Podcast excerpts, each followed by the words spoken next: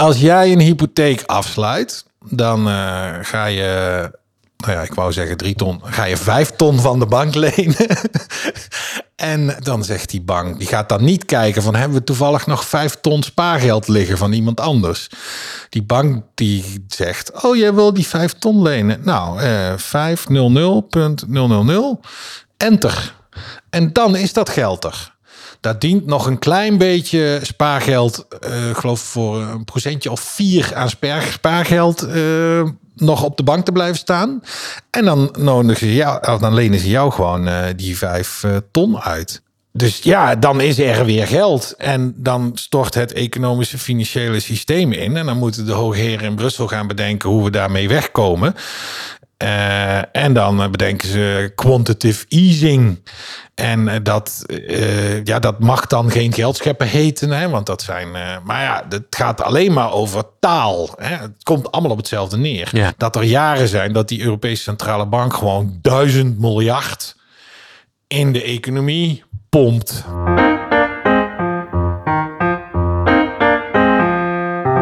Een gesprek over maatschappelijke onderwerpen waar de mitsen, maren en nuances worden opgezocht. Mijn naam is Lars Bentin, ik ben bestuurskundige en schrijver. Ik ben Erik van der Plicht, docent maatschappijwetenschappen en socioloog. Welkom bij Gezwever, de podcast.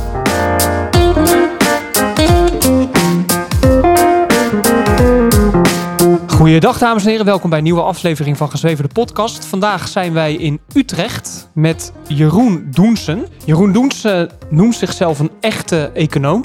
En is onder andere spreker voor de Economy for the Common Good. En wij gaan vandaag in gesprek met Jeroen over ons geldsysteem. Welkom Jeroen. Dankjewel. Heel erg leuk dat je er bent. Wij hebben er ontzettend veel zin in. Ik ook. Jeroen, jij noemt jezelf echte econoom. Wat bedoel je daarmee? Ja, er is een idee dat wat wij nu de economie noemen en het hele hè, met de Zuidas en, en de beurzen, et cetera, erbij, dat dat de economie is. Maar eigenlijk van oudsher weten we al dat de economie gaat over je huishoudboekje, dat eh, je een dak boven je hoofd hebt en te eten hebt, en het bevorderen van de levenskunst. Dat was hoe Aristoteles het omschreef. En daarnaast had je ook nog geld maken met geld en rente en dat soort dingen. Nou, dat laatste heeft inmiddels nogal de overhand gekregen. En ook een enorme impact, denk ik, op, op, het, op nou, de gezondheid van nou, de mensen. Eh, niet al te positief. En eh, ik denk dat het heel verstandig is om dat weer uit elkaar te trekken. En om ook duidelijk te zien dat eh, dat wat echt belangrijk is, is die economie zoals ik hem net omschreef. En al dat andere, dat is allemaal bijzaak waar we ons wellicht wat minder druk over zouden moeten maken. En het in ieder geval zou moeten zijn dat het het welzijn van de mensen dient. En als dat niet zo is, ja, dan zit er iets fout. Ja, want economie eh, stamt af van oikos. Grieks voor, of voor zover ik begrijp, huishouden. Ja, En wat jij dus eigenlijk zegt is, we moeten weer terug naar de oorspronkelijke betekenis van het concept economie. En hoe de, hoe de economie nu functioneert, staat daar te ver vanaf of heeft er eigenlijk niets meer mee te maken. Ja, Ja. ja. Speculeren met van alles en nog wat. Ik bedoel, dat zie je nu bijvoorbeeld met de huizen. Dat is volgens het economische nou ja, systeem, spelletje, is dat eh, hartstikke goed. Hè? Speculatie, wordt er winst gemaakt, worden er weer mensen rijk. En uiteindelijk kan je gewoon, als je nu een, een, een kamer wil huren als, als jongere of als student, of, of een huisje wil als starter op de arbeidsmarkt, ook trouwens niet eens meer alleen als starter, Nee, dat klopt. Kan je Ja. vinden? dat kan je in de Randstad sowieso niet vinden. Nee. En, eh, en als ik dan ook hoor, zeg maar, om me heen, ik, ik heb dan nog net een, een betaalbare woning. Wat er, wat er betaald wordt, weet je, en wat er, wat er gewoon zonder blikken en blozen wordt gevraagd. En dan denk ik eigenlijk, ja, eh, ik zou gelijk aangifte doen of zo. Maar ja, dat mag gewoon allemaal. Dat, dat wordt ook nog normaal gevonden. Hier, hierop, eh, voortbedurend. Ik heb een, ik, een interview gezien met Roy Sebach. Hij heeft een boek geschreven, The Natural Order of Money. Waarin hij, in, in dat interview zegt hij... dat je zou verwachten van een huis dat het... eh, hoe ouder het huis wordt, dat het in waarde daalt omdat het, het wordt ouder, de, de, je moet er onderhoud aan plegen. Dus het zou logisch zijn, net als eigenlijk met een auto, dat de waarde daalt. Maar wat zien we gebeuren? Het stij, een, een huis stijgt eigenlijk alleen maar in waarde. Hoe komt dat? Nou ja, de, de gedachte is dat de markt altijd het beste antwoord is. Nou, dat uh, kun je denk ik in, uh, in het geval van de huizenmarkt uh, ernstig betwijfelen. Dan is er natuurlijk nog een heleboel overheidsregulering en beleid van de afgelopen jaren die die schaarste heeft bevorderd. Hè. Ik bedoel, wij hebben hier halve woonwijken gewoon aan, aan ik geloof, Qatarese investeerders verkocht. Mm -hmm.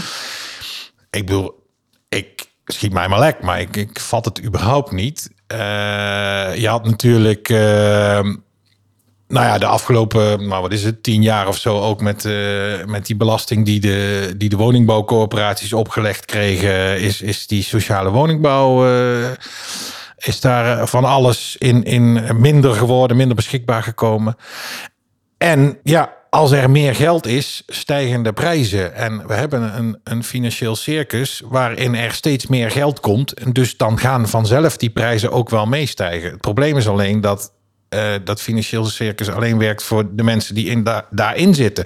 Dus de gewone hardwerkende man, of nou een onderwijzer of een brandweerman, of uh, maakt allemaal niks uit. Weet je, die kunnen dat niet bijbenen. Dus die, die, uh, ja, die staan daarnaast. Oké, hier gaan we straks verder op, op in, op, geldcreatie. Wat is geld? Hoe wordt geld gecreëerd? Voordat we daarmee verder gaan, zei ik zojuist dat je spreker bent voor de Economy for the Common Good. Kun je daar iets meer over vertellen? Ja, ook voortbordurend op wat ik, uh, wat ik net zei. Hè? Dus, dus we zouden ook een economie kunnen, zo kunnen organiseren dat die wel het algemeen belang dient en onze, ons welzijn bevordert. En nu in de huidige economie is heel veel productie, zeker als je kijkt naar, uh, naar, naar materialen of alles wat bijvoorbeeld van fossiel wordt gemaakt, dat is eigenlijk heel goedkoop, omdat de echte kosten van die producten, die worden niet aan je doorberekend. Die worden namelijk doorgeschoven naar de toekomst. Dus jij koopt een, een liter eh, benzine van, uh, van Shell, maar alle vervuiling die daarbij komt kijken, zowel bij het, uh, of, het uit de grond halen en het raffineren en het vervoeren, en dat jij het dan ook nog opstokt in je auto, dat hoeft allemaal niet betaald te worden. maar dat is natuurlijk een beetje naïef om te denken dat die kosten er niet zijn. Hè? En we zien dat natuurlijk nu al, al gebeuren. En eigenlijk zou je bijvoorbeeld, denk ik ook, weet je, een heel, heel veel conflicten, uh, oorlogen. Uh, het is allemaal, het gaat altijd over fossiel en grondstoffen. En uh, dat zijn dus ook die kosten. En dan, dan zeggen we nu allemaal van, nou, het is de schuld van die boze mannen daar heel ver weg. Maar die hadden niet zo kunnen gedijen als wij dit mm -hmm. debiele systeem niet hadden gehad. Ja, ja precies. Dus economy for the common good betekent dus dat je, dat je een, een economie voor staat voor het algemeen belang ja, ten opzichte van een belang van een kleine groep mensen. Ja, en wat je nu ziet is dat eigenlijk de enige nou ja, parameter of, of thermometer of graadmeter van de economie hè, is het bruto nationaal product. Als dat stijgt, is alles goed. Maar en, en, dat, en als je dat klein bekijkt naar een bedrijf, hè, als het bedrijf winst maakt, is alles goed. En die winst moet ook nog stijgen.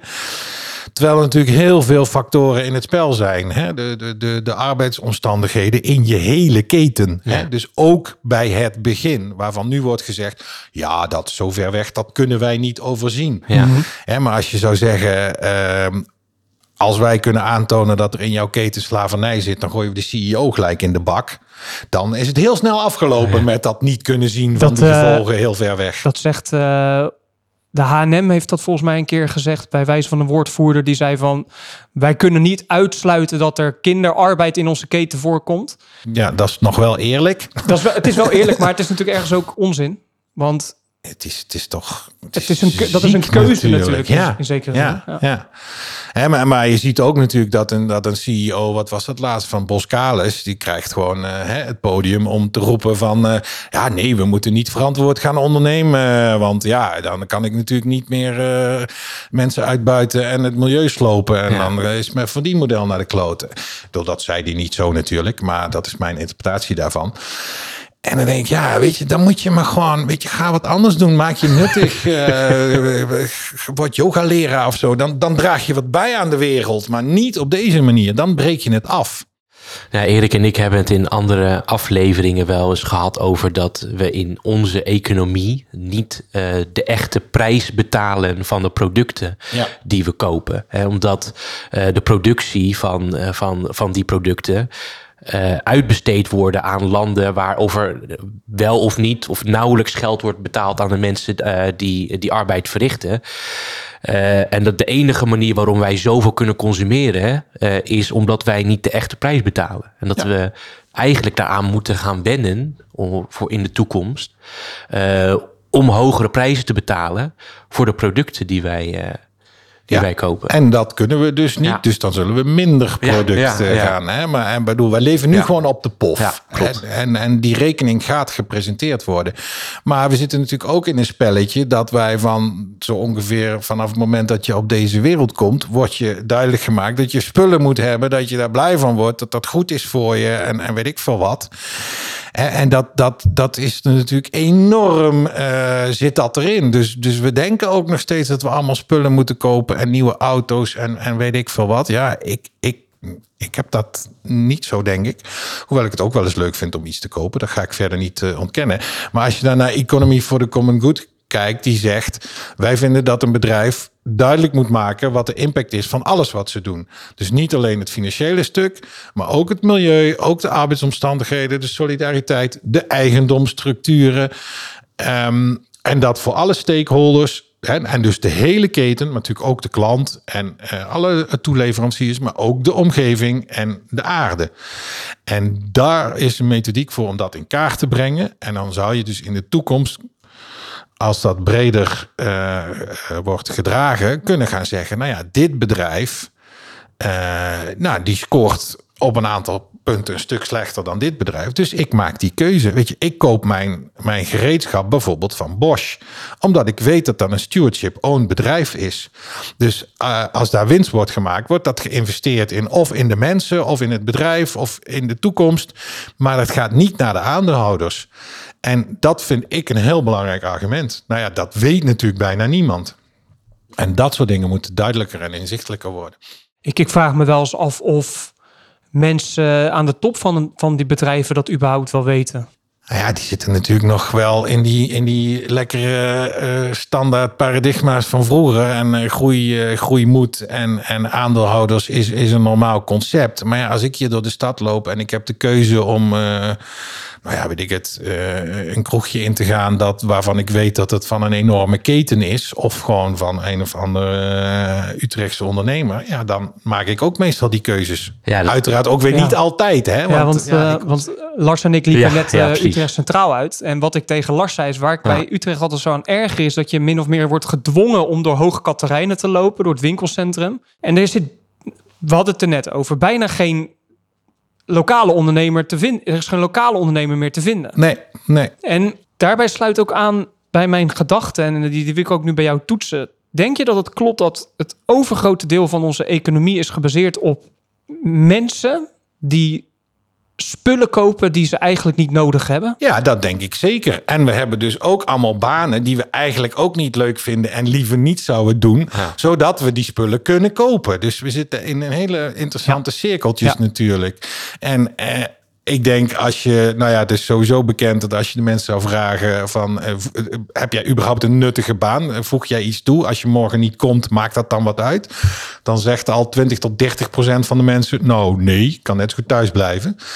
Hè, maar die, dat, die ondersteunen wel dat spelletje. Hè? Want in zo'n bedrijf moet ook weer een manager zijn. En je kan alleen maar manager zijn als er mensen onder je zitten. Dus ja, die moet je dan maar wat te doen gaan geven. En, en, en als alles op wantrouwen en, eh, is gebaseerd, dan kun je ook nog enorme controlesystemen. Dat is allemaal goed voor het aantal mensen die je onder hebt Je hebt zitten. toch die, eh, die antropoloog, eh, dat boek Bullshit Jobs? Daar komt dit uit. Ja. Ja, ja, ja. dat heb ik Eh, ook gelezen. ik, weet zijn, ik weet zijn naam even niet David. Graeber. Ja, ja. Ja. Ehm, staat echt nog op mijn, op mijn, op mijn leeslijst. Absoluut aanrader. Ja. Helaas kan hij zelf het er niet meer over meer vertellen. vertellen, nee, maar helaas, hij heeft iets mooie dingen nagelaten. Voordat we de, de, de vragen gaan bespreken die we hebben voorbereid met elkaar. Jij noemde je- jezelf net in voorbereiding op dit gesprek ontdekkingsreiziger in de wereld van morgen. Wat bedoel je daarmee? Ik ben niet zo van de gebaande paden. Dus als iets is en het de verklaring is van ja, omdat dat al altijd al zo was, dan uh, word ik nieuwsgierig en dan ga ik op zoek. Uh, ik zie dat er een heleboel, uh, nou ja, noem het paradigma's, uitgangspunten, dingen die soort van ja, vast lijken te staan, helemaal niet zo zijn. Het zijn maar gewoon aannames. Ook bijvoorbeeld hè, dat concurrentie een goed idee is of winstmaximalisatie. En, en, en uh, om daar naar te kunnen kijken en, uh, en dat een beetje te kunnen beschouwen, moet je volgens mij af en toe een beetje afstand nemen en het van, uh, van een beetje van bovenaf bekijken. En uh, dat kan denk ik alleen maar met een, ja, met een stukje nieuwsgierigheid uh, en, en ook niet weten hè, wat je op je afkrijgt. Dat, dat er ook verrassingen kunnen, kunnen gebeuren. En dat is wel zoals ik in het leven wil staan. Hè, op zoek naar die verrassingen. Het liefst de mooie en, en de toffe verrassingen. En die zijn er gelukkig een heleboel. En uh, nou, dat, dat zie ik wel als een ontdekkingsreis. En de wereld van morgen is eigenlijk een beetje raar natuurlijk, want er is alleen maar het nu. maar, um, is dat iets wat je altijd al hebt gehad? Dat je buiten de gebaande paradigma's probeert te denken? Of is dat iets wat is ontstaan uh, gedurende je leven? En ik heb daar ook wel eens over nagedacht, want ik vind het namelijk wel een leuke vraag. Ik denk wel dat het is ontstaan en ontwikkeld. Maar goed, dat er ook dat, is, dat heeft natuurlijk wel uh, altijd al wel een beetje erin gezeten, denk ik. Ik weet wel, ik heb gewoon in de vorige eeuw heb ik economie gestudeerd in, uh, in Maastricht. En dat was natuurlijk, ja, zoals ik het nu zou omschrijven, knijter old school. Hè? Uh, allemaal dingen waarvan ik nu denk, die ik daar heb geleerd van, nou kunnen we beter uh, een beetje opnieuw over gaan nadenken. Maar heb je er toen wel aan mee? Heb je wel heb aan ik mee toen wel doen? gedaan. En ik moet ook eerlijk zeggen dat ik de kritisch, uh, ja, die kriti kritische houding die ik nu heb, die ik had ik toen nog beduidend minder. Maar ik was wel nieuwsgierig, dus ik ging wel ook dingen als bedrijfsethiek doen en, en economie van ontwikkelingslanden en milieukunde. Dus dat in de, in de bijvakken en zo zocht ik het wel op. Maar ik had toen inderdaad nog niet uh, heel duidelijk van. Uh, uh, ja, hier klopt niks van. En ik weet ook nog, hè, ik heb ook nog een idee over wat dan wel. En ik, als ik ook terugdenk, ik weet nog, ik zat nog in 2008, zat ik te denken, weet ik nog. En toen stortte, stortte het financiële systeem weer eens een keer in. En toen, toen was ik er nog, toen twijfelde ik, ja, moet dat nou gered worden? Heeft dat nou zin? Maar ik overzag dat plaatje ook, denk ik, een stuk minder dan nu. En uh, ik, ik heb toen ook niet geroepen dat het een goed idee was, maar ik, en nu, weet je, de, de volgende crisis, die, ja, ik geloof, er is weer een bankje omgevallen gisteren, geloof ik. Of vandaag. Uh, nou, dus, de afgelopen tijd al een paar banken. Ja, ja dus ja. Uh, het, het, het is in progress. Ik weet helemaal zeker dat we nu die banken absoluut niet meer moeten redden. Want hè, dat, kun, dat kunnen we ons niet permitteren. Hè? Want uh, ik zag toevallig ook nog gisteren of vandaag in het nieuws... dat een aantal grote internationale banken... en ik dacht 60 miljard hadden geïnvesteerd in fossiel afgelopen jaar. He, dus dit spelletje, dat, is, dat bedreigt het voortbestaan van de mensheid. Dus als dat spelletje morgen ophoudt doordat uh, dat financiële systeem instort, dan moeten we dat omarmen. We moeten er alleen voor zorgen dat we ons huishoudboekje op orde krijgen of houden. En wie bedoel je met we? Bedoel je dan... Wij, samen, met z'n allen. Mm -hmm. De mensen. Ja, ja. Uh, wat er, het scenario wat ik zie gebeuren is dat nu wel weer die banken gered gaan worden. En dat moet echt met duizenden miljarden. En dan gaat ze daar hele interessante constructies voor bedenken dat het hè, niet van de, de staatsschuld er niet van stijgt ja, en zo. Ja, want ja, ja, dat mag natuurlijk niet. En uh, dat zal dan, en dan de keer daarna. Ja, dan kan het echt niet meer, want dan moet ja. het met tienduizenden ja. miljard. Dat is allemaal exponentieel. Dit systeem is exponentieel uit de handen te lopen. Hè. Dus, dus in 2008 ging het nog om tientallen miljarden per bank.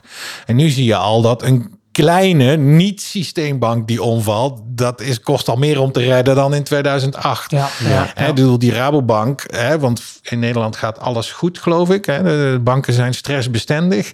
Ja, weet je, hier, ja, we kunnen hem nu net niet zien, maar hier om de hoek zit de Rabobank die hebben 30 miljard in het stikstofprobleem zitten. Dus als we de Rabobank, als die lening wordt afgelost, ja, dan hebben we in ieder geval niks meer te vreten. Want dan is het land echt helemaal kapot en dood en uitgestorven, waar niks meer op groeit.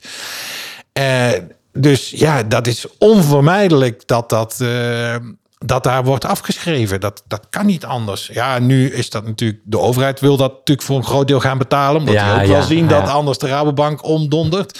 Maar ja, dat soort spelletjes zijn we nu aan het spelen. Ja, je ziet in de Verenigde Staten met het, het vallen van een aantal banken dat eh, de overheid, de federale overheid, zegt dat het geld van de mensen gewaarborgd is. En uiteindelijk komt dat erop neer dat om de staatsschuld niet te laten stijgen, er gewoon geld bijgedrukt wordt.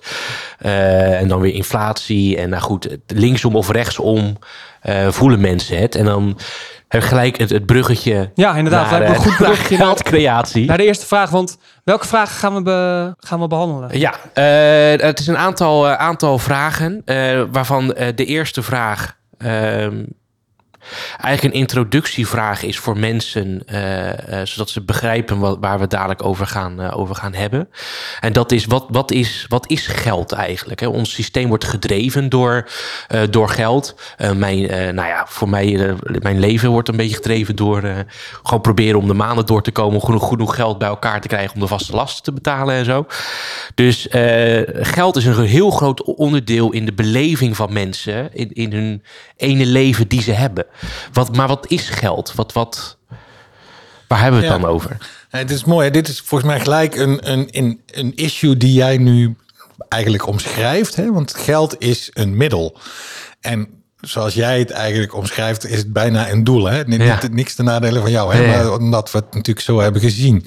Of zo inmiddels zien. Hè? eh, dus, dus die economie en die economische groei, dat is, dat is een doel op zich geworden. En nou ja, de geschiedenisboeken zijn best wel volgeschreven over wat er gebeurt als je doelen en middelen omruilt. Dat eh, gaat eigenlijk altijd wel fout. En wat geld eigenlijk echt is, is natuurlijk gewoon een, een handig middeltje om iets uit te ruilen. Hè? Als jij eh eh, prei verbouwt en, en jij graan en ik heb een oven, dat we dat dan kunnen regelen. En dat we preitaarten kunnen eh, maken of zo. En, en, en, en, oh, toen we begonnen als, als jager-verzamelaars en, en wellicht ook nog in den begin eh, toen we ons gingen vestigen. De gedachte was dat er toen ruilhandel was, maar dat is helemaal niet zo natuurlijk, want toen deelden we gewoon alles. Toen ging je echt niet zorgen maken over, je hebt vandaag twee konijnen gevangen en ik, eh, ik eh, één kip of zo. Weet je, we deden gewoon alles in een pot en we eten met z'n allen. Dus geld is ook op zich niet echt nodig, maar het maakt bepaalde processen wel handig. Eh, maar het is dus gewoon een afspraak. Wij hebben nu gewoon, ja, de afspraak is dat die euro een bepaalde waarde vertegenwoordigt. Dat ik daar in de, in de winkel, eh, nou, ja, eh, nou ja, steeds minder natuurlijk. Ik wou bijna zeggen een kilo aardappelen voor kan kopen, Ja. maar na een halve of zo. Ehm, dus het, en die afspraak, ja, die hebben we eigenlijk gewoon met z'n allen gemaakt. En we vertrouwen dat. En zolang dat goed gaat, is het geld. En daarmee is het dus ook een smeermiddel van, hè, van de economie en van hoe wij met elkaar omgaan. Kan dat op zich heel positief zijn. Ehm, alleen is dat een beetje misgelopen natuurlijk, omdat eh, geld zou een bepaalde waarde of zo moeten vertegenwoordigen. Maar geld is alleen maar, hè, vroeger, vroeger, tot een jaar of vijftig geleden, lag er nog voor dat briefje een, een blokje goud in de kluis bij de, bij de centrale bank. Nou, dat is eh, een jaar of vijftig geleden afgeschaft. Eh, dus sindsdien is het alleen nog maar vertrouwen. En is, is er ook zoveel geld bijgekomen en, en eh, uit het niets geschapen dat je langzamerhand kunt gaan afvragen of dat vertrouwen nog wel ergens op gebaseerd is. Eh, wat je zegt, eh, geld dat uit het niets komt. Waar komt, het, waar komt dat geld vandaan? Eh, Er zit er, heel, heel cru gezegd, ergens een geldmachine dat het bijdrukt. Of wat, wat, waar komt het geld vandaan als je zegt geld komt uit het niets? Wat, Ja. wat betekent dat concreet dan? Nou ja, wat je zegt inderdaad, die geldmachine. Als jij een hypotheek afsluit, dan eh, ga je nou ja, ik wou zeggen drie ton. Ga je vijf ton van de bank lenen? en dan zegt die bank, die gaat dan niet kijken van hebben we toevallig nog vijf ton spaargeld liggen van iemand anders. Die bank die zegt, oh jij wil die vijf ton lenen. Nou, eh, 500.000, enter. En dan is dat geld er. Daar dient nog een klein beetje spaargeld, ik geloof voor een procentje of vier aan spaar- spaargeld eh, nog op de bank te blijven staan. En dan, nodigen ze jou, of dan lenen ze jou gewoon eh, die vijf ton uit. Echt heel interessant concept. Vergeet even niet dat op die, die, die, dat spaargeld wat daar tegenover staat, daar geven ze geen of, of 1% rente op. Ja. Maar dat is dus maar een heel klein bedrag. En op die 5 ton, daar krijgen ze meerdere procenten rente. Bij een hypotheek nog niet, eh, weet je, 8 of 10. Maar zeker in andere kredietfaciliteiten kan, kunnen dat hele hoge rentes zijn. Ehm, dus ja, dan is er weer geld. En dan stort het economische financiële systeem in. En dan moeten de hoogheren in Brussel gaan bedenken hoe we daarmee wegkomen. Eh, en dan eh, bedenken ze quantitative easing. En eh, dat, ja, dat mag dan geen geldscheppen heten. Hè, want dat zijn. maar ja, het gaat alleen maar over taal. Hè. Het komt allemaal op hetzelfde neer. Ja. En die quantitative easing, dat betekende dus dat, dat, dat al, ik geloof, ik hou dat niet eens zo heel goed bij, maar ik denk dat het al 10, misschien al 15 jaar is. Dat er jaren zijn dat die Europese Centrale Bank gewoon duizend miljard in de economie pompt. Ja, die moeten dan misschien ooit nog wel terugbetaald gaan worden. Maar dan gaan ze dus quantitative narrowing doen. Ja. Ja, dan krijg je een economische crisis natuurlijk, Ja. want dat kunnen we ons niet permitteren. Wat veel mensen zullen denken is dat als zij een hypotheek aanvragen bij de bank, dat die bank dat geld heeft en jou dat geld uitleent. Maar wat jij nu dus vertelt is dat de bank niet dat geld heeft, maar dat eigenlijk in een heel letterlijk in een computer wordt ingetikt en dan heb je geld. Ja, Dus geld wordt op die manier gecreëerd. ja, dat is geldcreatie en dat mogen de banken. Dat is niet zo'n goed idee, zien we nu natuurlijk. Het is ook heel raar dat je zegt, ja, jij en ik moeten heel hard werken voor ons geld. Maar die bank die kan gewoon op een knopje drukken. En waar, waarom die bank dan toevallig? Nou ja, dat is natuurlijk allemaal vanuit oudsher zo gegroeid.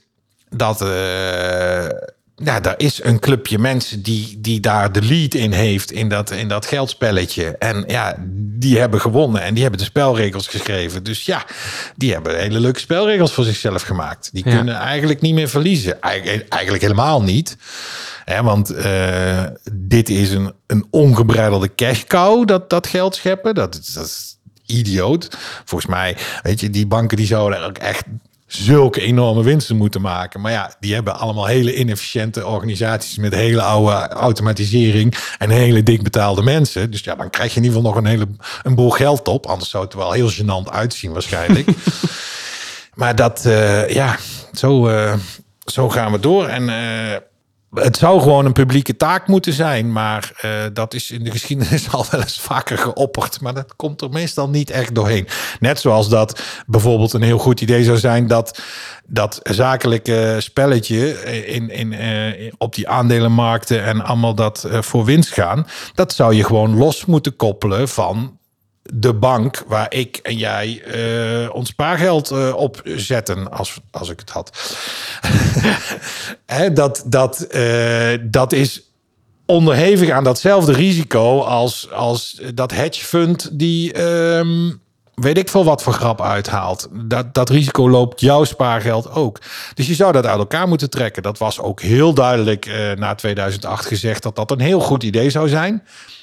Ja, dat is lekker weggelobbyd. Want ja, daar zit de macht. Dus dat is nu nog steeds niet gebeurd. Hè? Zelfs een depositobank waarvan is gezegd... Goh, ik eh, zou het niet fijn zijn als ik een soort van veilige bank heb... waar Ja. ik gewoon mijn geld op zet en dat blijft er gewoon op staan. Punt.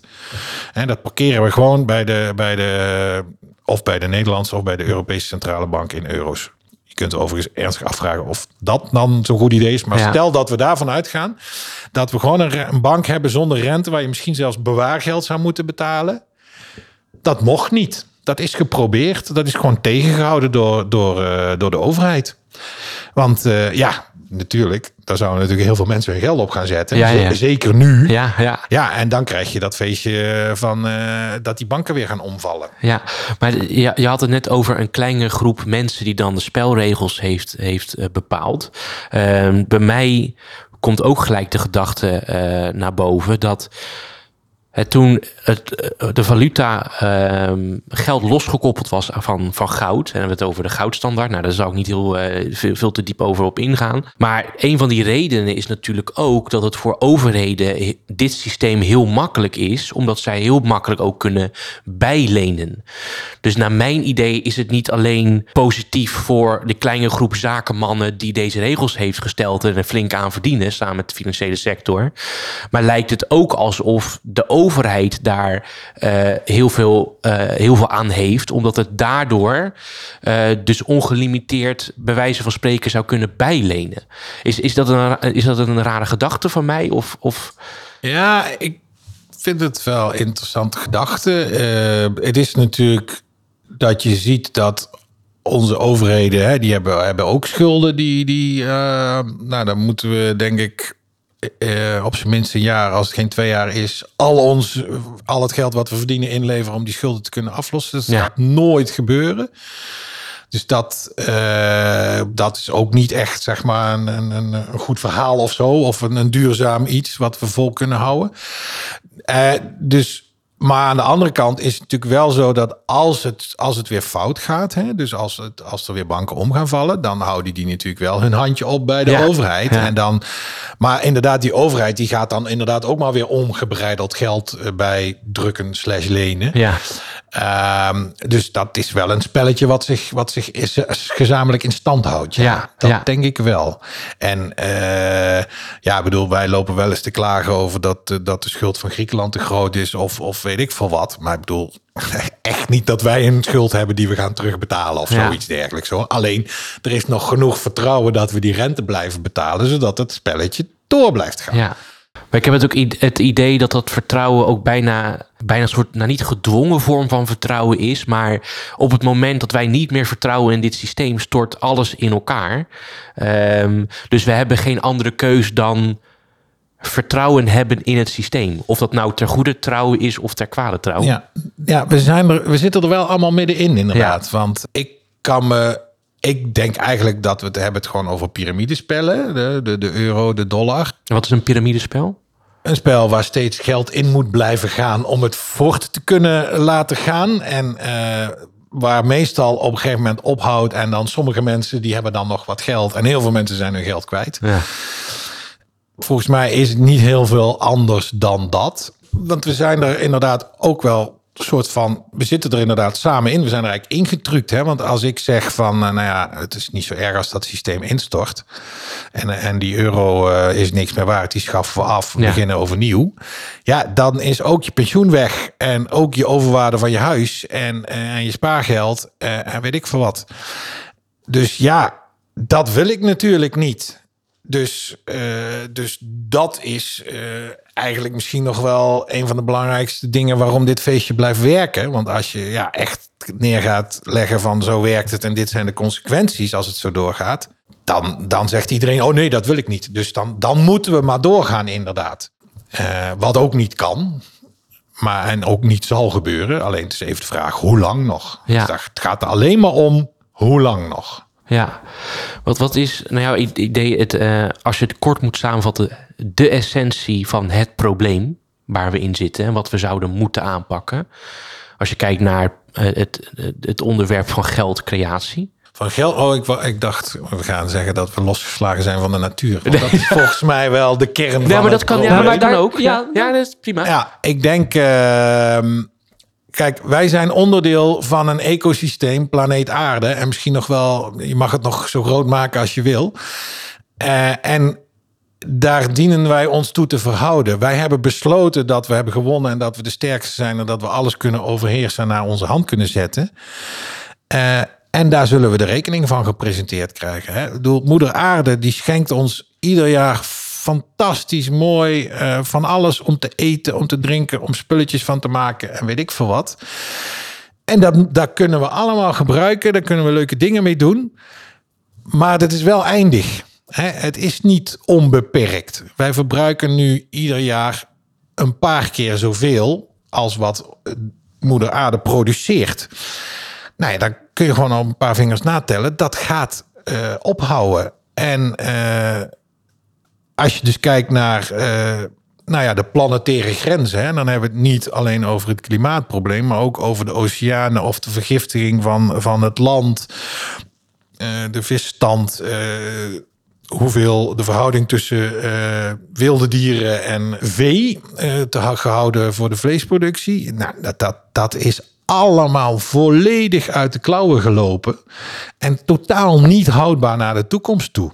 Maar goed, we zitten ons nog steeds wijs te maken natuurlijk dat we zo door moeten gaan. Eh, om, en het, in, in dit plaatje kan het ook niet anders, hè? want het zijn allemaal die afhankelijkheden. Dus als we geen economische groei meer hebben, dan kunnen we de rente niet meer betalen. Ja, en ja. dan stort het allemaal in elkaar. Wat, wat ik interessant is, we, we hebben het net over geld.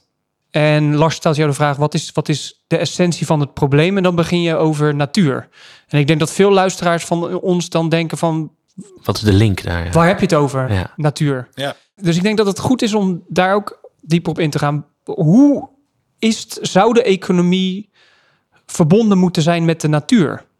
Zou, zou de waarde van geld gelinkt moeten zijn aan wat, we hebben, wat de natuur te bieden heeft uiteindelijk? Ik denk onze mogelijkheden en de middelen die wij tot onze beschikking hebben. En dan hebben we het over eh, nou ja, hoeveel, hoeveel hout of eh, bij wijze van spreken. En dat zijn de dingen die groeien. Ik heb het niet over de olie, want ja, dat, eh, dat groeit niet meer. Dus, dus dat is sowieso einde verhaal. Ehm, dat, dat zijn de grenzen die aangegeven eh, worden, of, of die, die er gewoon zijn. Ja, dat, ik heb er niet heel hard over nagedacht, maar dat zou je natuurlijk ergens kunnen vertalen in geld. Maar ook met bijvoorbeeld zo'n, waar, waar we het eerder over hadden, het Economy for the Common Good, waarin je de impact ook naar de toekomst toe duidelijk maakt van de producten die je maakt. En dan zou je waarschijnlijk in bepaalde gevallen gewoon moeten zeggen van, eh, nou ja, of dit product, eh, daar komt eh, 1000 procent eh, BTW op, of hou er maar mee op. Dus, dus wat je zegt is, de, de, de aarde heeft... Er is een natuurlijke grens aan onze economie. En dat is, wat jij dus net zegt, bijvoorbeeld... dat Er is een x-aantal hout wat per jaar geproduceerd kan worden. Een x-aantal eh, na- natuurlijke materialen enzovoorts. En dat is de grens. Ja. En wat je nu ziet gebeuren is dat we... Als we zo nog lang doorgaan, voorbij die grens gaan. En dan houdt het dus op een gegeven moment. Dan moet het op een gegeven moment ophouden. Ja, we zijn al lang voorbij die Ja, grens. ja. Hè? Dus we maken, ja. ik bedoel, eh, het wordt Earth Overshoot Day genoemd als we zeg maar alles hebben geconsumeerd wat dit jaar wordt geproduceerd. Was in maart, het is eind toch? april, hij is al geweest. Eh, sorry to tell you. Dus ja, eigenlijk is er al niks meer. Maar goed, hè, we kunnen, wat wij natuurlijk doen, is wij halen hè, dat wat moeder aarde ons heeft geschonken, waar ze toch een paar miljard jaar mee bezig is geweest, dat, dat jassen we er nu in een paar decennia doorheen. Hè, de, de, de aardolie, et cetera. Wat we nu doen is dus dat we zetten dus al die fossiele brandstoffen, zeker als je kijkt naar die aardolie bijvoorbeeld, dat zetten we nu om in voedsel. Hè? Dus we zijn, we zijn volledig afhankelijk voor onze voedselproductie van olie. Eigenlijk gooien we olie op het akker. Hè, dat moeten we eerst eh, kunstmest van maken en, eh, en pesticiden, want die gooien we over de akker, maar die worden allemaal van olie gemaakt. Dus zonder de aarde te plunderen, hè, want die, ja, die fossiele brandstoffen ehm, die, die zijn sowieso eindig en, eh, en het eh, winnen daarvan, het uit de grond halen, is, is zo destructief. Dat wordt alleen maar moeilijker en et cetera. Maar goed, er gaat gewoon een punt komen dat het uit de grond halen van 1 liter olie, dat dat 1 liter olie kost. Ja, en dan gaat het een keer ophouden. Maar als dat nu zou ophouden, dan hebben we niks meer te eten.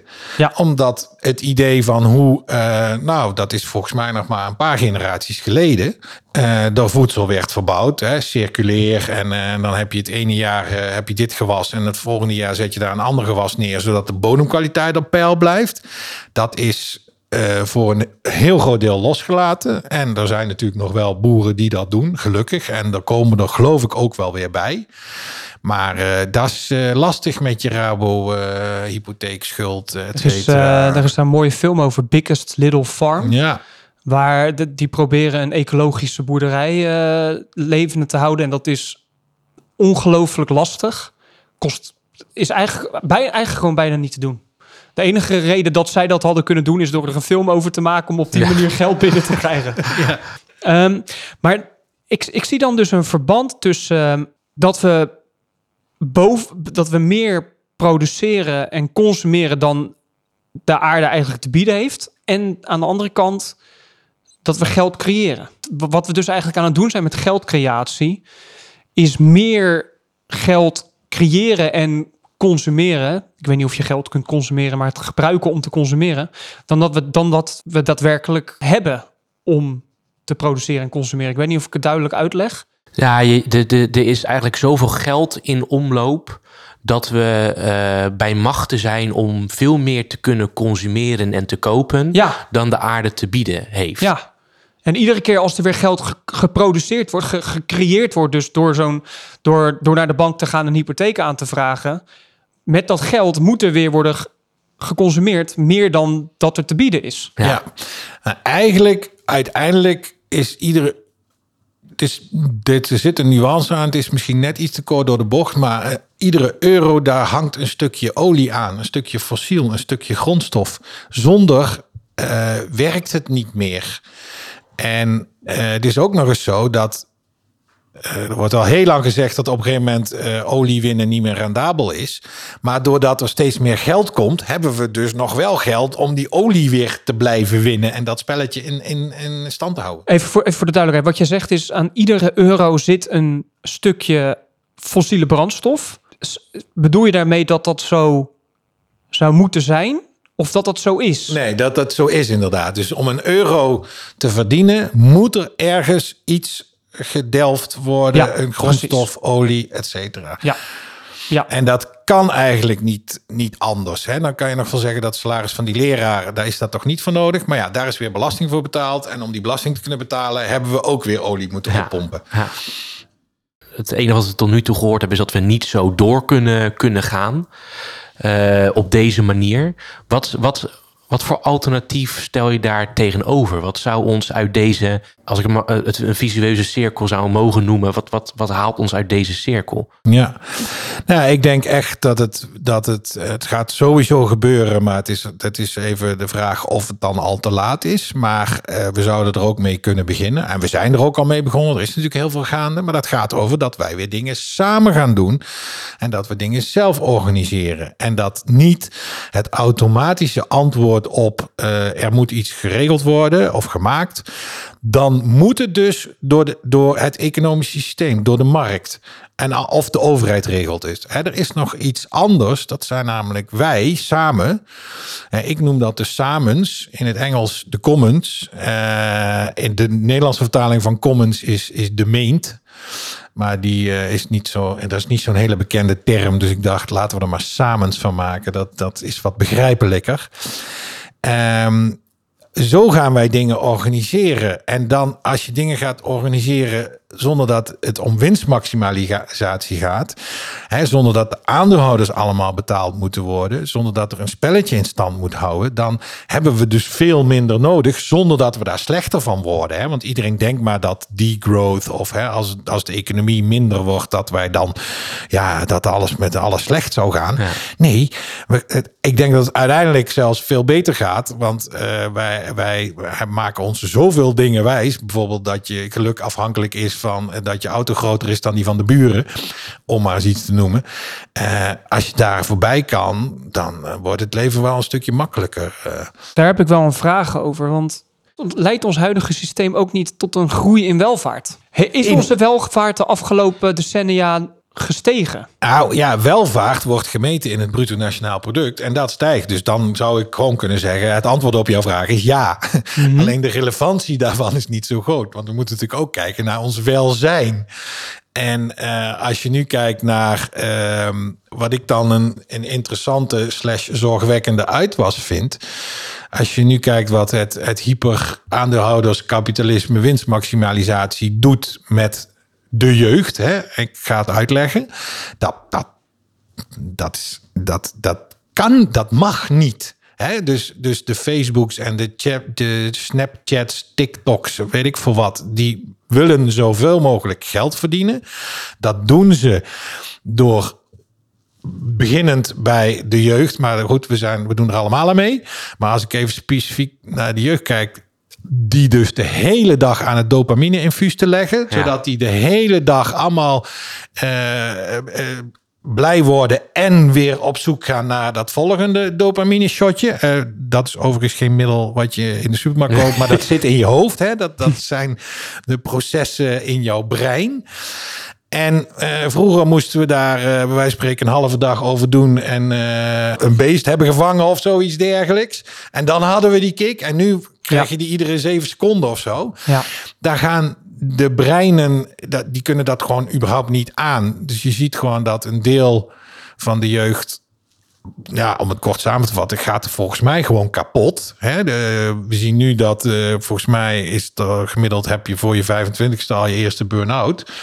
Hè? En ik ga niet zeggen dat corona er niet een factor in is, maar zeker die social media en hoe dat werkt. Dat heeft daar een enorme impact op. En dat is ook al gedocumenteerd. Er zijn alle boeken, eh, onderzoeken. En ik denk als we dat nu nog doorzetten met kunstmatige intelligentie en, en metaverse-achtige dingen. Weet je, dan hoeven we ons niet veel, over heel veel dingen meer na te gaan denken. Behalve hoe we die matrix even goed gaan inrichten. Dus daar maak ik me zacht gezegd wel zorgen over. En als we dus social media zouden hebben die erop gericht is dat het zo leuk mogelijk is voor, nou ja, in dit geval, in dit voorbeeld, de kids samen. Dat ze van elkaar kunnen leren, dat ze met elkaar kunnen spelen, dat ze blij van elkaar worden. Als je het zo zou inrichten, hè, dan denk ik dat je bij wijze van spreken misschien hè, terug naar Hives of zoiets dergelijks. Nice. Eh, hè, maar, maar ook met, de- met technieken die, die op TikTok populair zijn. Maar niet zo ingericht dat je er verslaafd aan wordt gemaakt. Ik denk dat dat cruciaal is dat we daar iets aan gaan doen. Hè, maar ja, we zitten nu in het systeem dat ja, de markt heeft dit verzonnen. Hè, we zien dat het een slecht idee is. Nou, dan adresseren we, oh, dat is wel een slecht idee. Ja, nou, dan ook dan zetten we een onderzoekscommissie op. Nou, dan op een gegeven moment hebben we besloten dat het echt een heel slecht idee is. Eh, ja, maar nu is het probleem te groot, we kunnen het niet meer oplossen. Succes. Jij zegt eigenlijk dat fenomenen als Snapchat, TikTok en smartphoneverslaving zijn een direct gevolg van ons huidige economisch systeem. Ja, dat, dat ga je nu ook zien. Hè? We hebben nu ChatGPT. Iedereen, ah, super lachen, is leuk. Eh, ik, eh, ik vind het ook heel interessant, uiteraard. En eh, het zijn ook tools waar we blij van kunnen worden en die ons kunnen helpen. Hè, maar net zoals dat Twitter eh, in den begin, eh, ik begin natuurlijk als een oude lul te klinken zo, maar eh, was Twitter ook nog leuk, hè? Totdat al die advertising en winstmaximalisatie en, en dat je ineens die tijdslijnen veranderen en het helemaal niet meer is wat jij, dat je niet meer te zien krijgt wat jij wil. Maar je krijgt te zien waarvan zij denken dat ze er het meeste geld mee kunnen verdienen. Ja. Hè, En dat zal ook zo met die kunstmatige intelligentie zijn. Hè? Dat, dat businessmodel, dat is er nu nog niet. Hè? Maar ja, Microsoft en, en Musk en weet ik veel wie, die hebben daar miljarden in gestoken. Ja, die willen daar wel eh, geld uit terugzien.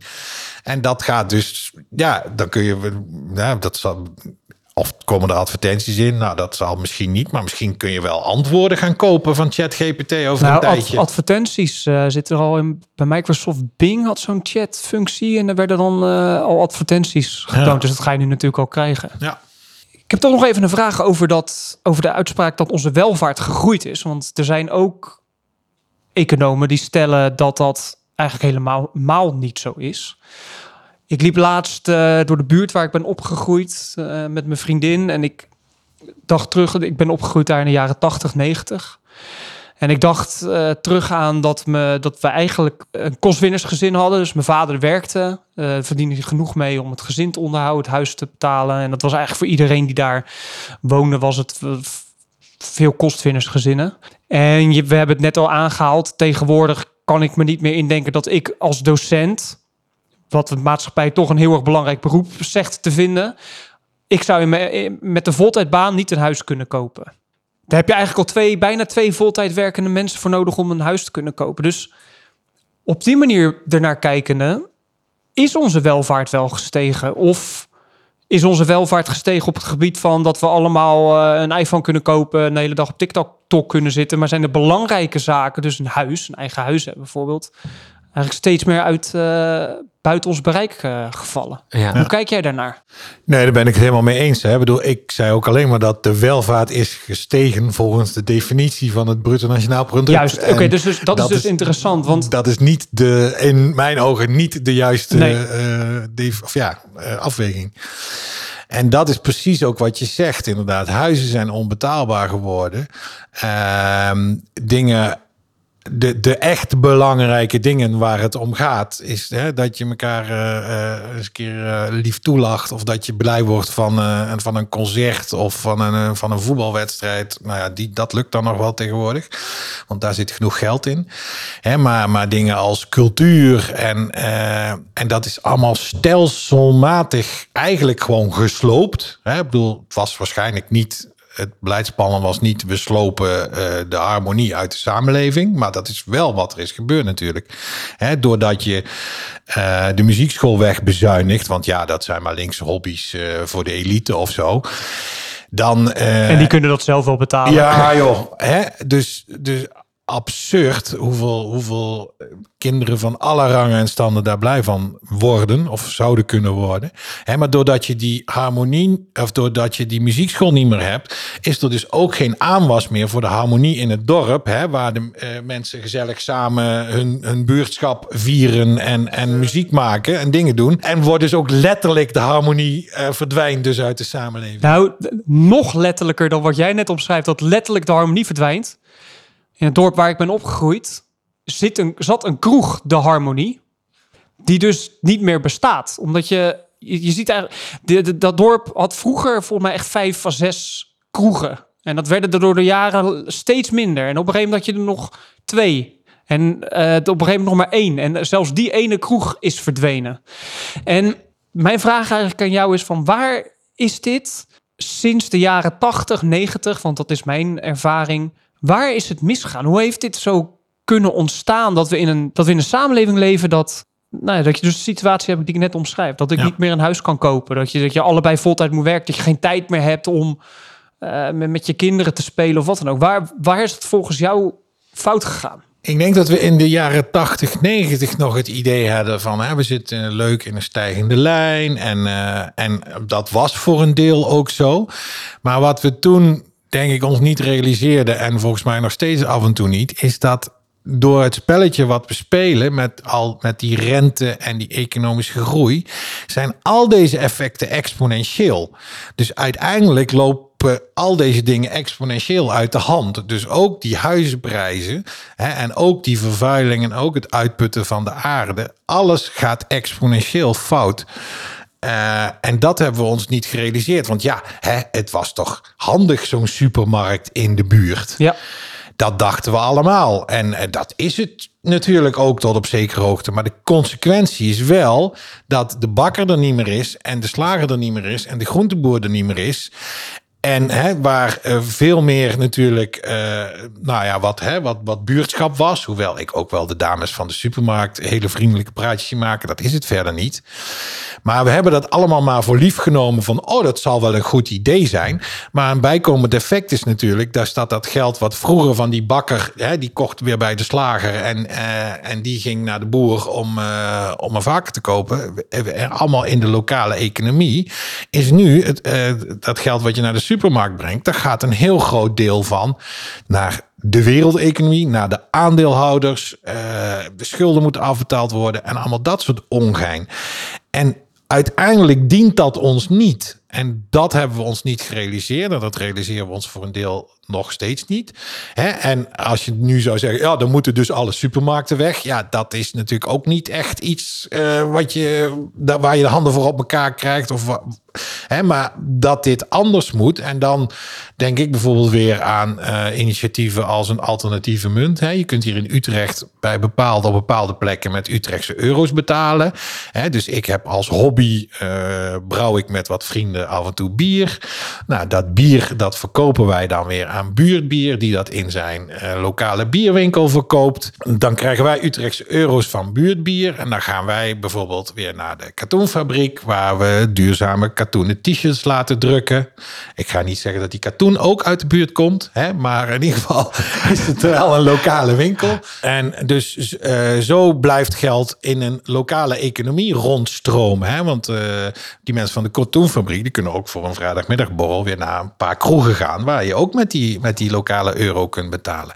Hè? En als ik mijn t-shirtjes niet daar had besteld, maar bij uh, goedkoopste t-shirt.nl of zo, dan is het geld, weet je, is het gelijk weg uit onze, onze stad. Ja. Maar, dat, dat, maar dat is het natuurlijk ook. Want wat je, wat je net omschrijft, als ik terugdenk aan mijn jeugd had je het, ik, ik, wel, ik, ik groeide echt op in een wijk van 300 man langs een dijk. Dus was echt een kleine 300 inwoners, dus echt een kleine wijk. Maar dan had je nog wel op de dijk een supermarktje. En in het weekend een snackbar die, uh, die dan open ging in het weekend. Zodat mensen patat konden halen. Enzovoort. Dus door de, de jaren heen allemaal verdwenen. Doordat er een supermarkt uh, kwam in, de, in het dorp, verderop. En in de stad, in Rotterdam waar ik woon, is het heel lastig een goede, een echt goede slager te vinden. Die zitten op de toplocaties in bijvoorbeeld de markt al, maar dan betaal je wel gelijk vier, soms echt gewoon vier keer zoveel voor een stuk vlees, omdat die op die locatie moet zitten, onder andere. Ja. Dus wat je eigenlijk omschrijft is dat op de korte termijn is dat inderdaad wel handig, zo'n supermarkt. Want het heeft alles, het is ook net iets goedkoper en zo. Maar op de lange termijn heeft dat dus desastreuze gevolgen voor ons welzijn. En dus ook onze wel uh, en, en ook onze welvaart. Ja, en, en het is ook niet zo dat ik er niet kom. Hè? Dus niet nee, dat nee, als maar ik morgen in de supermarkt kom, nee, dat ja. ik word uitgelachen. Hè? Want maar, we zijn er allemaal in meegegaan. Ja. En we hebben, zijn het allemaal zo normaal gaan vinden. Maar goed, ik ga dan inderdaad voor bijvoorbeeld, nou ja, vis, dat is ook zoiets. Hè? Weet je, dat haal ik eigenlijk alleen nog maar op de biologische markt. Bij die kraam waarvan ik weet dat die vis, ja. het gros van wat hij verkoopt, gisteren ja. nog zwom. Ja. Uh, los van, hè, maar dat is, dat is niet, uh, die blauwe bakjes in de supermarkt met uh, verse vis. Die kan een jaartje of twee oud zijn en drie keer zijn ontdooid en weer ingevroren. Ja. Dat is verse vis. Dat, dat is natuurlijk ook nog een effect. Er zijn ons heel veel dingen een beetje wijsgemaakt, marketingachtig, dat dat een goed idee idee zou zijn. Hè? Maar in de supermarkt wordt jou wijsgemaakt dat jij een bakje verse vis koopt. Nou, eh, ik bedoel, wat is vers? Het spul ligt gewoon al een paar jaar in de diepvries. Hè? Dus, dus... Maar dat, dat, heeft natuurlijk, dat heeft natuurlijk ook te maken met vervreemding. Want wij hebben, wij, als je naar een supermarkt gaat, we hebben geen flauw idee waar onze producten vandaan komen. En dat was een, dat was een x, x aantal jaar geleden, acht, misschien tien jaar geleden zelfs zo. Er was er een hele ophef over dat er wel eens paardenvlees tussen runder gehakt zou zitten. Dat was Ja. toen. En toen werd, er waren heel veel mensen helemaal, eh, al helemaal ophef. Huh, dat kan je maken, je wordt voorgelogen. Alsof. Maar wat de consument daar eigenlijk mee zei is van ja, ik heb eigenlijk helemaal geen flauw idee wat ik eet. En nu kom ik erachter dat ik in de maling word genomen. Maar je wordt eigenlijk natuurlijk al. We worden al heel lang met Ja. onze producten in de maling genomen. En daar wil ik nog iets over, wil ik nog iets over zeggen. Ik sprak mijn moeder namelijk gisteren. En mijn moeder, ik vroeg mijn moeder van, klopt het dat de kwaliteit van onze producten de afgelopen decennia is gedaald? En mijn moeder zegt, zei ja. En hier sowieso op het gebied van eten. Dat, dat de kwaliteit van eten, wat wij eten, echt gedaald is. Ik denk het ook. Ik, eh, dat was toen, nee, toen was ik eh, eh, tiener. Toen werkte ik in, eh, in de tomatenkas. En volgens mij was het toen ergens in die periode. Maar dat weet ik ook niet meer helemaal precies. Maar weet je, in, in Duitsland wilden onze tomaten niet meer. Want dat waren wasserbombes. Hè, dus wij hebben onze hele voedselproductie ook zo eh, ja. Dat die producten alleen maar zo snel mogelijk groeien. Zoveel mogelijk, zo groot mogelijk worden. Zoveel mogelijk water opnemen. Hè, dat geldt natuurlijk ook voor, voor die kip of zo. En als, als die Ja. dan geslacht is, dan doen we er ook nog, dan, dan eh, spuiten we er ook nog extra veel water bij, zodat het eh, Dat die grootste- meer groot- kilo's. Ja.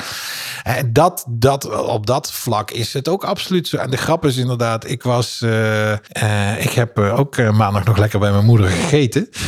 en, eh, en die pakte ook haar staafmixer om eh, even de soep te maken. En eh, ik zeg, dat ding had je toch voor je trouwen gekregen? Ja. De staafmixer van mijn moeder is dus eh, ruim 50 jaar oud. Ja. Ik weet dat, ik heb zelf namelijk, omdat ik dat weet, hetzelfde merk gekocht.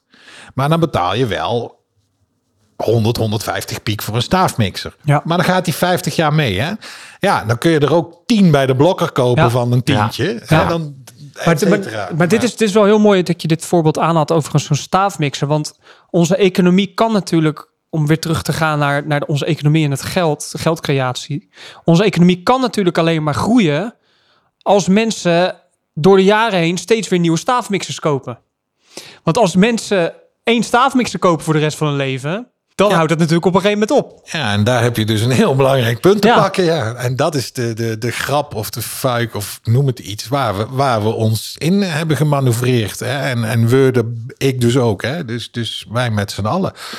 En, en eh, waarvan ik ook wel eens denk dat mensen het hier ook helemaal niet aan willen. Want dan moet je eigenlijk gaan toegeven dat je medeschuldig bent. Ja. Maar ja, dat is nou eenmaal gewoon zo. Ja.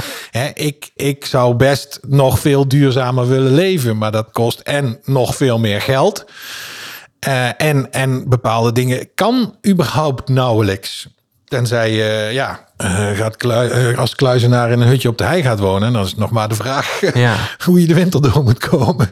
Ja, als, als, ik, als ik jou eh, zo hoor, dan, dan zeg je, oké, we moeten het samen doen. Bij mij komt gelijk de vraag, oké, maar hoe zorgen we voor, hoe zorgen we voor langdurige, systematische verandering? Want het systeem moet veranderd worden. Dat, dat is wat ik tot nu toe, wat nu bij mij is blijven Ja. hangen, dat we niet zo door kunnen gaan.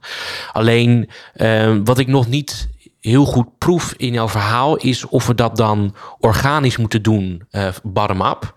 Of dat we systemen moeten veranderen top-down om, om die verandering te bewerkstelligen.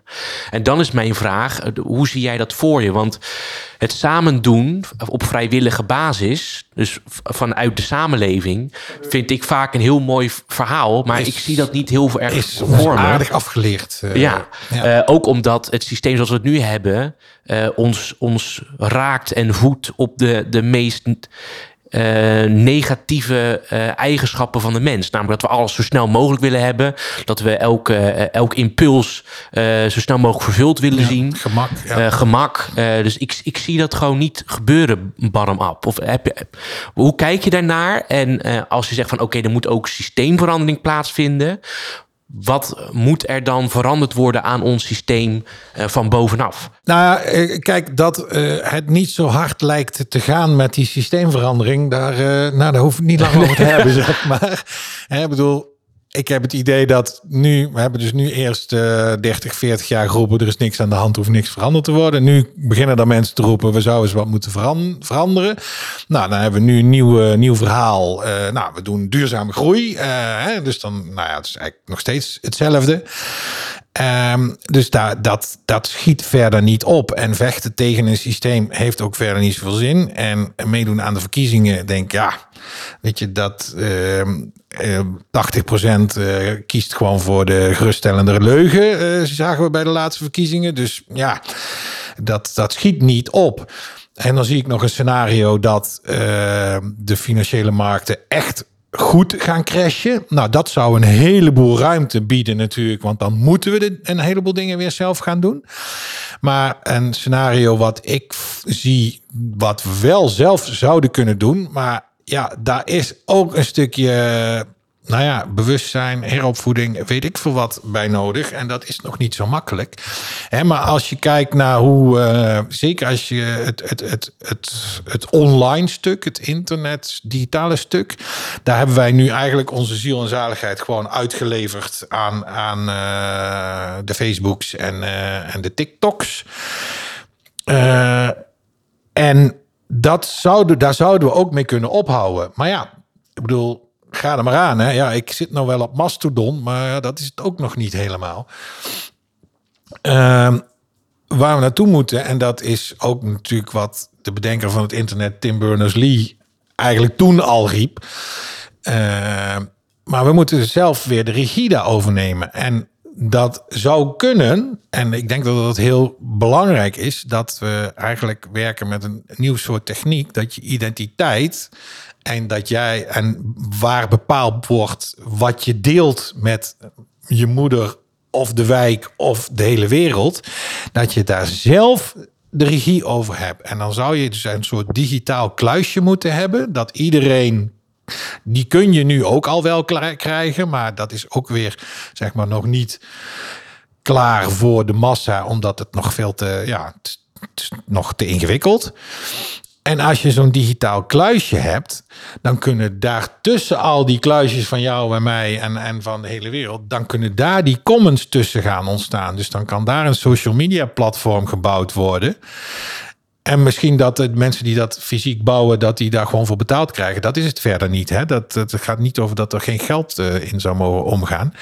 Maar dat we dan dus social media platforms krijgen die gebouwd zijn om ons blij te maken, om ons te dienen vanuit de consument, vanuit nou ja, de mensen. Hè? En niet vanuit het feit hoe kunnen we zo snel mogelijk zoveel mogelijk geld verdienen. Want dat dient ons verder niet. Hè? Ja. Dat, dat creëert wat banen, vaak belabberde banen.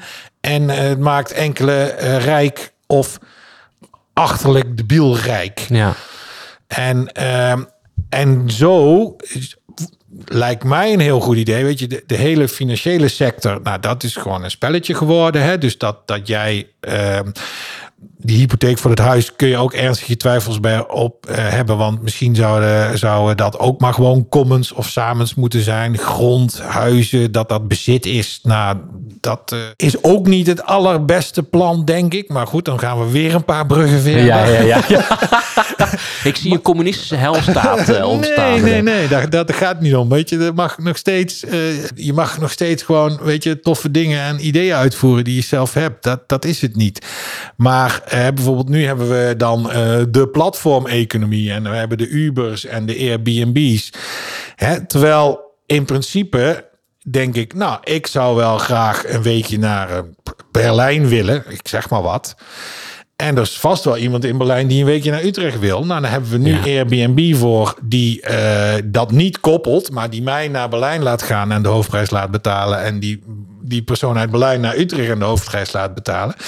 En, en, eh, en allemaal daar weer provisies op rekent en zo. En weet je, dat zijn eigenlijk gewoon, als je kijkt, wat is de economie in de kern misschien. Het gaat erover dat ik iets over heb en dat jij iets nodig hebt. Ja. Of ik iets graag wil. En als we dat gewoon slim weten te koppelen, ja, dan komen we ergens. En dat daarvoor is natuurlijk nu de techniek. Die heeft daar een enorme sprong in gemaakt. Hè? Waar je daar vroeger eh, was er nog wel een, een reden om te zeggen hè, dat, dat, dat je niet zomaar een Hives of een, een Facebook kan bouwen. Maar volgens mij zijn er tegenwoordig behoorlijk wat neefjes die in ieder geval een stukje van zo'n basis van een social media platform, bijvoorbeeld, ja, dat is overmorgen klaar. Ja. En anders vraag je het wel een chat GPT, dan programmeert die het wel. Maar wat ik, wat je eigenlijk hoor zeggen is dat we, dat we weer terug moeten naar veel meer lokale relaties. Ja, maar één op één, hè, dat is denk ik een belangrijk. Die, die locatie met iemand uit Thailand is ook, weet je, dat is ook prima. Maar als daar maar niet zes bedrijven tussen zitten, want dat voegt niet zoveel toe. Hè? Als je kijkt wat, wat de laatste decennia aan innovatie is gepresenteerd, voor een belangrijk deel is, hè, we hebben een product en we hebben een consument. Dat product gaat naar die consument. En eh, dat kan bij wijze van spreken in één stap. Maar ja, in de huidige fantastische platform, weet ik veel wat, economie, hebben we er zes stappen tussen gezet. Fantastisch, vooruitgang. De consument betaalt meer en degene die het produceert, die krijgt minder.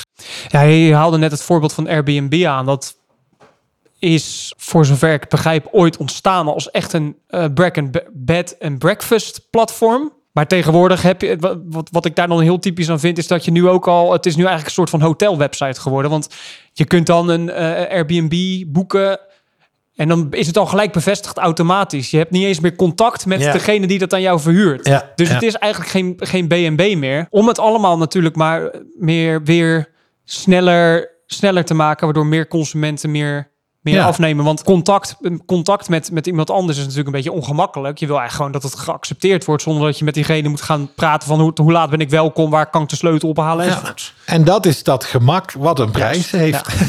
en, en dat platform, dat is technisch. Nou ja, dan maak je mij niet wijs dat dat nog heel ingewikkeld is om dat eh, te faciliteren. Dan heb je nog natuurlijk eh, serverruimte, et cetera, nodig. Nou, als we allemaal 10% van onze capaciteit van onze laptop eh, delen voor dit soort initiatieven. hè, de, qua geheugen en, en processor eh, en videokaart, ja, dan, dan, eh, dan kunnen heel veel van dit soort dingen gewoon door de crowd, door onszelf eh, eh, gedaan worden. En, en dan wordt het ook weer gezellig, want uiteindelijk vindt de mensen toch leuk om met een ander mens te praten en hem in zijn Ja. ogen te kijken. Ja. En dus wat jij zegt inderdaad van de Airbnb maakt het helemaal onpersoonlijk. Lekker makkelijk.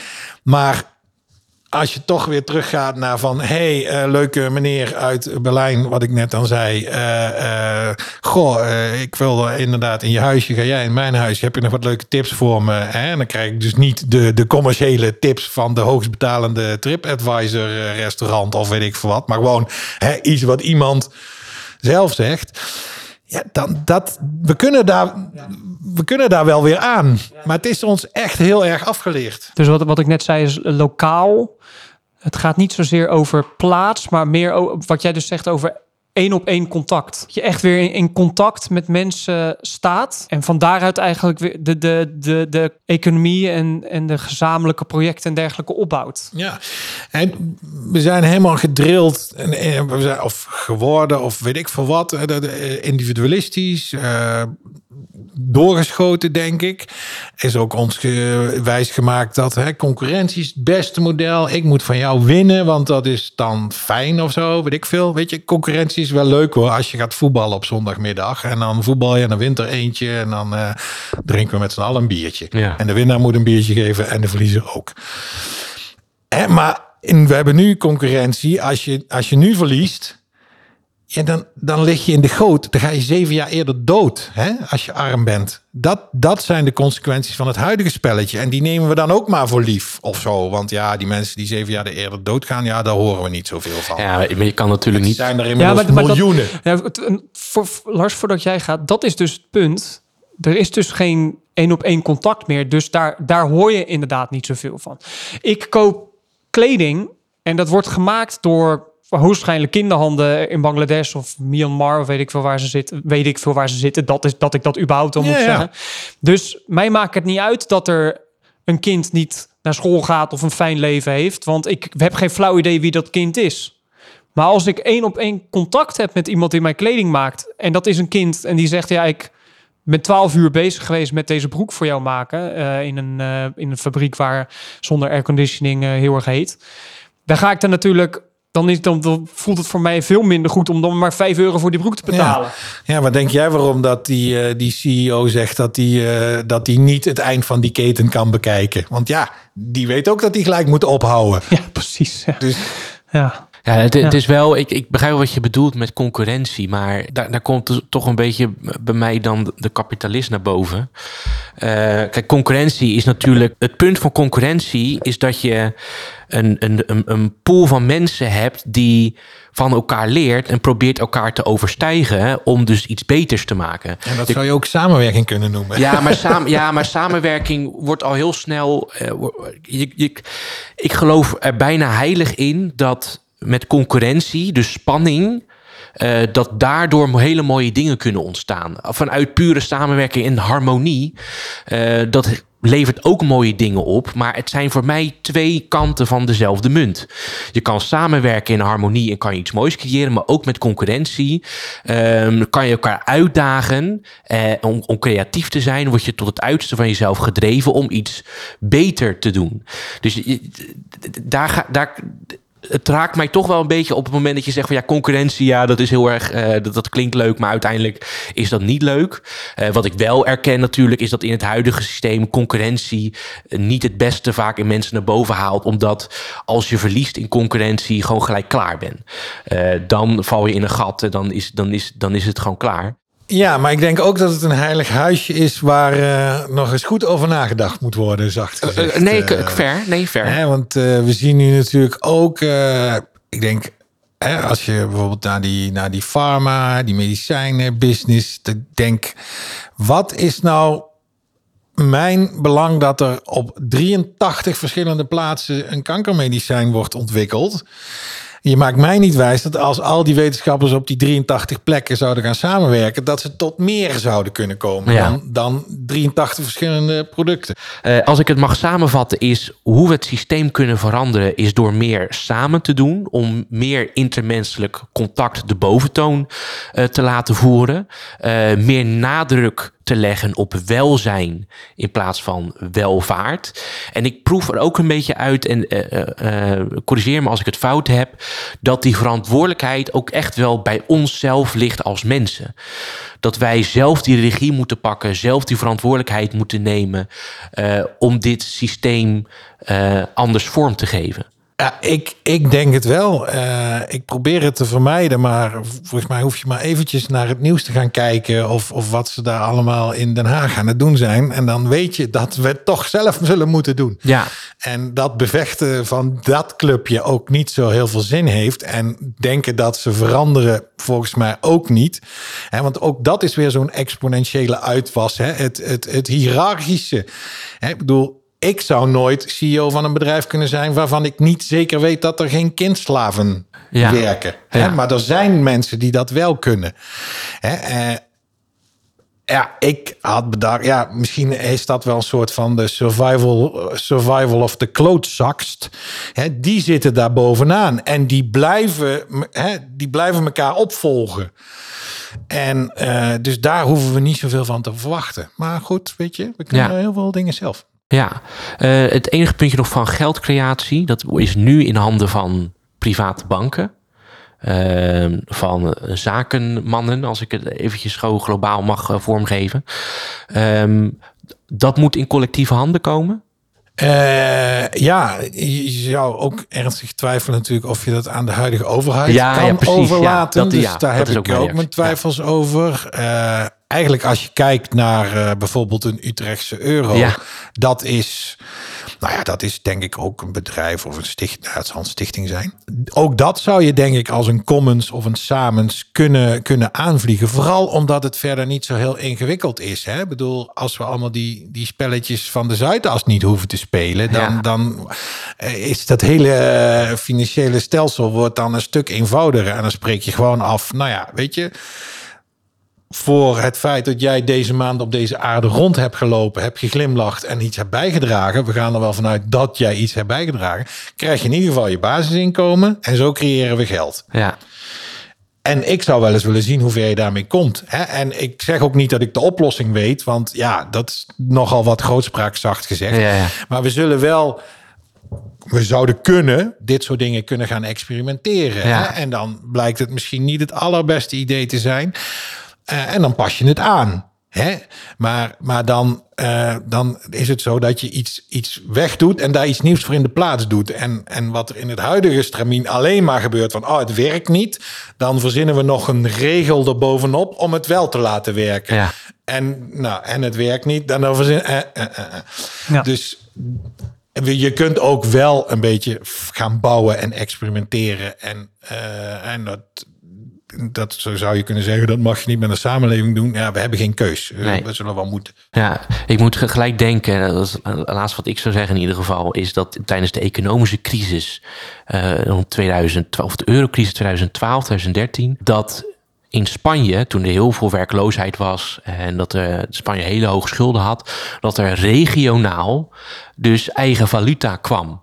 Dus die, die gebieden, die lokale gemeenschappen, creëerden dus, net zoals met de Utrechtse euro, een eigen munt, omdat het anders gewoon niet meer te betalen was. Dus ze creëerden gewoon een heel nieuw systeem vanuit de gemeenschap zelf. Als ik dit zo opnoem, is, is dat een vorm waarvan jij denkt van ja, dit is wat, wat ik bedoel? Ja, dit is Ja. al gaande. Ja. En, eh, en, en straks inderdaad kunnen mensen de supermarkt niet meer betalen. En dan zullen ze gewoon naar de boer moeten. En dan kunnen ze niet meer dat blik bonen kopen. Maar dan moeten ze zelf die bonen gaan eh, en eerst wellen en Ja. dan koken. Hè. Ik bedoel, daar word je echt niet eh, heel veel slechter van of zo. Maar dat hele spelletje, dat, dat zal voor een deel gaan verdwijnen. Ja. En wij hebben ervoor te zorgen dat we daar zelf niet door gaan verdwijnen. En dat is nu natuurlijk eh, eh, eigenlijk, als je kijkt wat er gaande is, is dat het scenario.